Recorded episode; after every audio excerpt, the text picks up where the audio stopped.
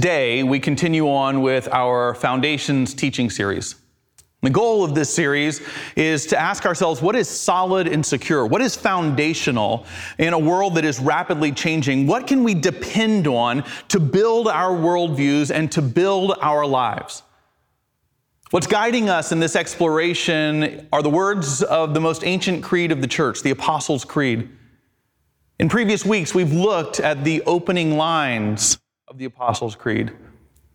I believe in God the Father Almighty, maker of heaven and earth, and in Jesus Christ, his only Son, our Lord, who was conceived by the Holy Ghost, born of the Virgin Mary.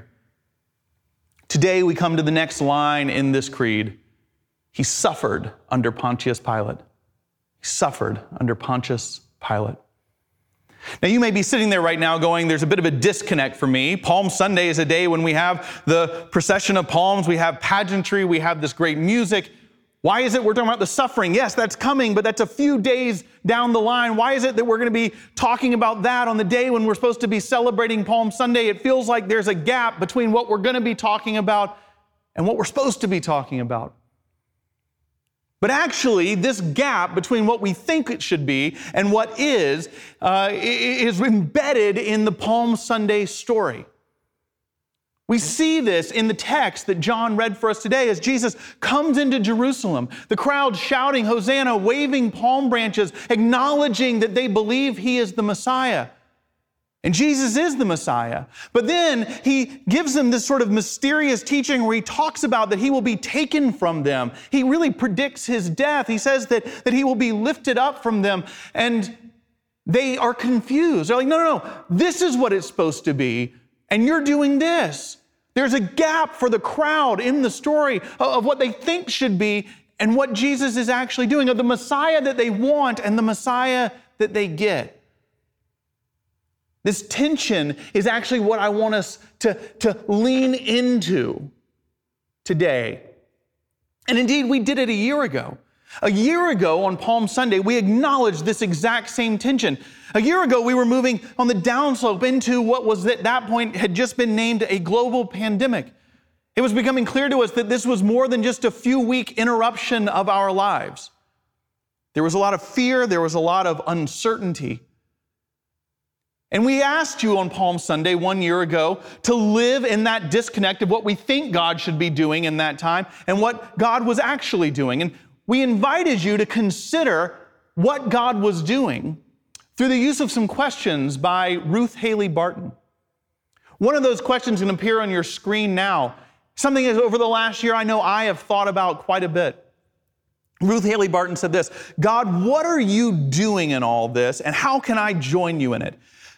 What are you doing in all this and how can I join you in it? She said, This is the way that Christians should posture themselves on Palm Sunday as we're moving into a global pandemic. You see, in the text, it's not that God's not doing something, He's just not doing what the people expect Him to do. She says that on this Sunday, on Palm Sunday, where there's this gap of what we expect and what is, how do we tune our minds and our hearts and our eyes and our, our, our ears? How do we attune ourselves to the fact that God is doing something, and how do we join Him in it? That's framed for me a question that I've kept asking as we've walked through the last year of a pandemic. Lord, what are you doing in the middle of all this? And how do I join you in it rather than insisting you be what I think you should be? Today, Palm Sunday 2021, I want to actually bookend last year's Palm Sunday because we're on a different trajectory now.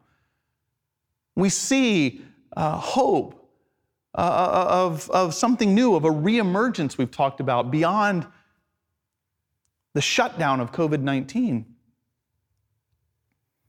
And I want to ask the question so, what have we learned? I think that's one of the most important questions we can ask right now. So, what have we learned about what God was doing in the middle of this?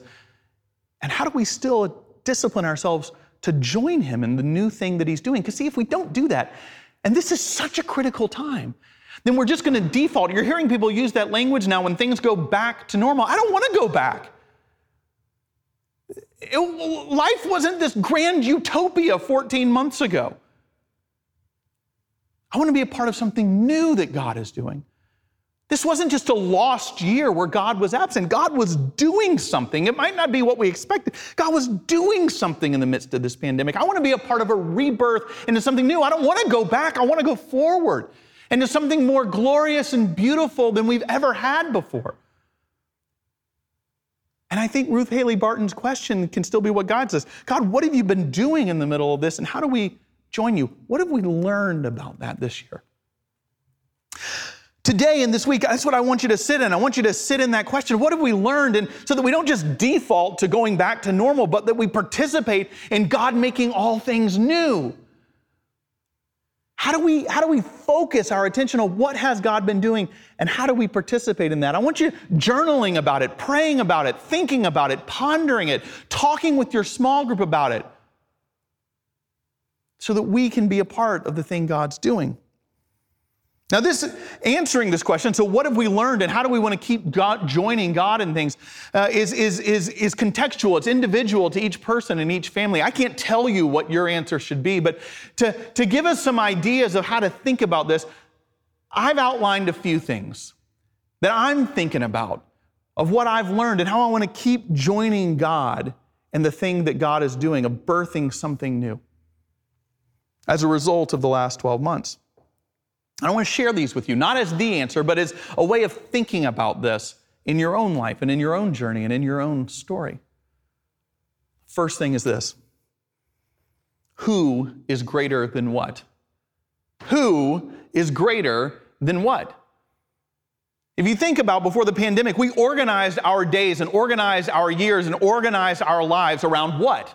What do I need to do today? What needs to happen at work? What meetings are taking place? What do we need to do in terms of the kids thriving? What carpools need to be done? What permission slips need to be signed? What vacations are we going to take? What do we need to do on those vacations so that we don't lose people in boredom? What are the appropriate rules for social media? What are the ways that we limit screen times? Remember when that was a conversation? We organized our lives around what? And it created a crazy busy pace to life was it all that fulfilling? No, but we were working hard at it. As things have dropped away in the course of the pandemic, what I think I've realized in my own life is I don't miss the activities nearly as much as I miss the people, the interactions. And that's a very biblical concept. Who is greater than what? Like many of you, the pain of this pandemic has been the separation from people that I love and my family loves in our story, in our journey, and I know there's many like this. We haven't seen our family, for example, in the UK, Beth's family in Wales, in coming up towards two years. We're hopeful to get to get over there this summer. We don't know if that's going to be logistically possible or not. But when we think about it, when we talk about it, we're not planning that time if we can make it over there around what are we going to do. That's how we used to think about it. The thing I want to do I want to sit with my father in law in his back garden and spend an afternoon in conversation. That's what I miss. The who, not the what.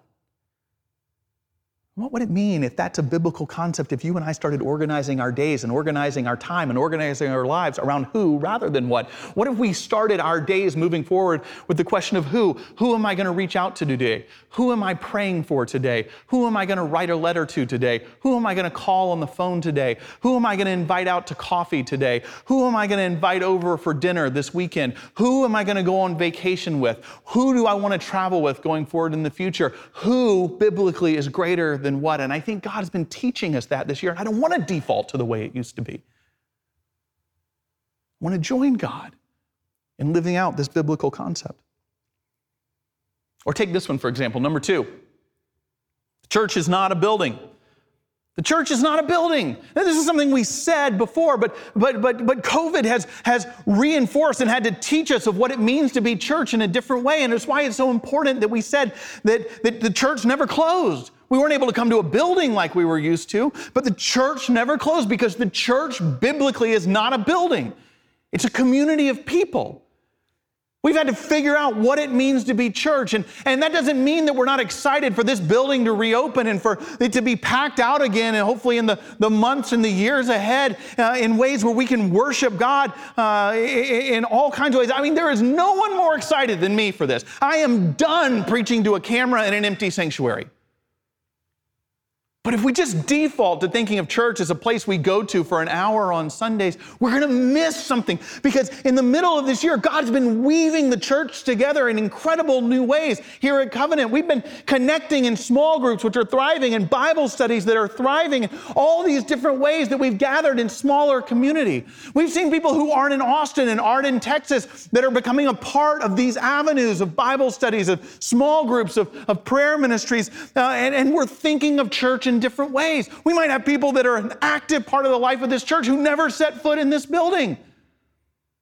We're going to have to think about that and not walk away from that. If we just default to, to, to church as a building, we're going to lose something that God's done in the middle of this. And I want to join God in a rebirth of what it means, even as this building reopens and the joy that will come with that. Church is not a building. I'll take this third one been thinking about this a lot. This came from a pastor friend of mine in Atlanta. We're on a phone call recently, and he said this, and I've thought about it with conviction in my own life and in here at Covenant. He said, Our political views are often shaped more by Fox and MSNBC than the Bible. That is a tough statement to figure out what it means. But the response of how we join God, if God's been teaching us this, is to repent.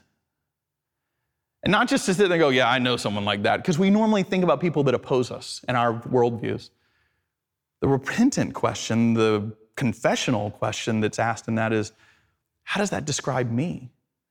Do I really know what the Bible says about justice? Do I really know what the Bible says about the kingdom? Do I really know what the Bible says about what creation is meant to look like? And how do I live into that and, and seek to align uh, public policy with a biblical worldview, or do I just really know the talking points of a network and have a little Jesus sprinkled on the top? Because there's not many things that I'll say with certainty, but I'll tell you this with absolute certainty. The kingdom of God is bigger than the talking points of Fox News, MSNBC, or any other network that you can think of. It is broader, more nuanced, more vast, more expansive. And we need a biblical worldview to continue to be shaped in us. And what that means for us as the church is something we're thinking a lot about going forward. Or maybe this last one. I've been thinking a lot about how God's taught me about the centrality of grace this year. I don't know if I might be the only one, but I've had so many moments in the last year where I've had to ask people uh, to show me grace for being grumpy, for being irritable, for being down, for being short tempered. And it's like, man, it's just a hard time, and we're not able to do what we want to do, and I can feel it weighing on me. And thankfully, I've been surrounded by people who do show me grace. But I keep seeing us becoming more and more strident in our society around a kind of Puritan ideal of, of how to think, and it's uncompromising. And the Bible describes it really clearly as legalism. And legalism, in the end, votes everyone off the island because no one's ever pure enough and it strangles life as we have been recipients of grace, as I know I have needed grace and been aware of the grace I have needed through this pandemic, I think we need to continue to think about what it means to be a dispenser of amazing grace to this world, to those we know, to those we don't, to those we agree with, to those we don't, that we just need to be people who are giving out with great freedom and joy what we are so aware of our own need for. As our God is not a God of legalistic systems, but a God of grace. These are some of the things I'm thinking about. But what I invite you to think about is this disparity that we see in the core of Palm Sunday between what is and what should be. And rather than insisting on God be the God we want, how do we, as Ruth Haley Barton invited us to do, say, God, what are you doing in this? Because you're doing something on Palm Sunday. You're doing something as we move towards the suffering under Pontius Pilate. And I want to go join you in the work that you are doing in this world for a rebirth into something new, not a default to going back to normal. Whatever your response is, your answer is to that. I want you to know I look forward to taking that journey ahead with you. Amen and amen.